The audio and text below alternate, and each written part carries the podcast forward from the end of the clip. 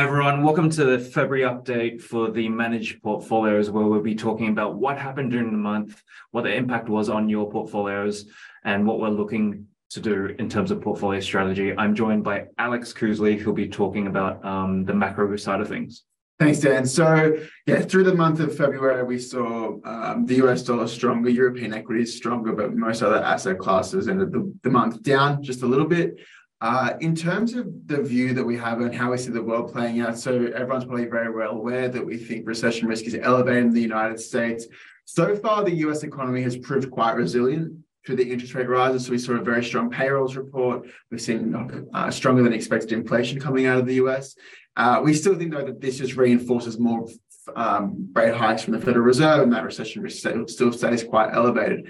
I think if you compare that, though, to Australia, Australia is proving that there is Uh, a lot less resiliency to interest rates as we've been expecting. So we've seen some pretty soft, uh, softer than expected inflation numbers, seen two months of negative payrolls, and the GDP print that was released for Q4 wasn't particularly strong. And so we do think that we'll continue to think that the RBA are closer to pausing and getting to that final rate hike than the market thinks, and also higher than the Federal Reserve thinks. Mm-hmm.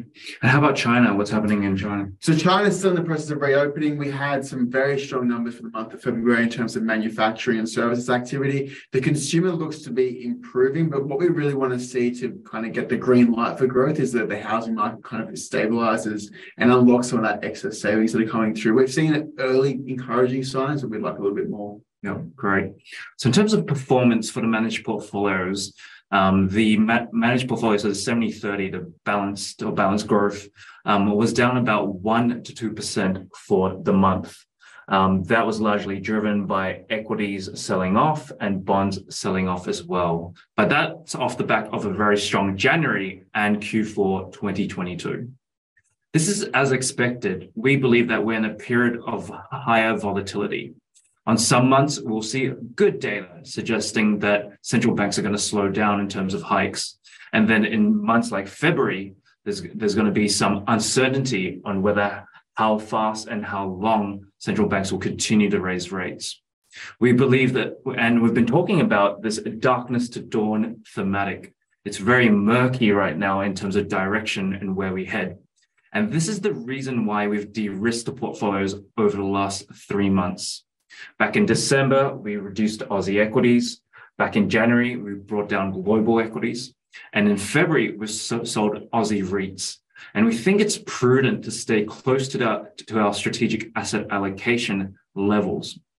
Going forward, the, the, the area that we're looking for is looking for a dislocation.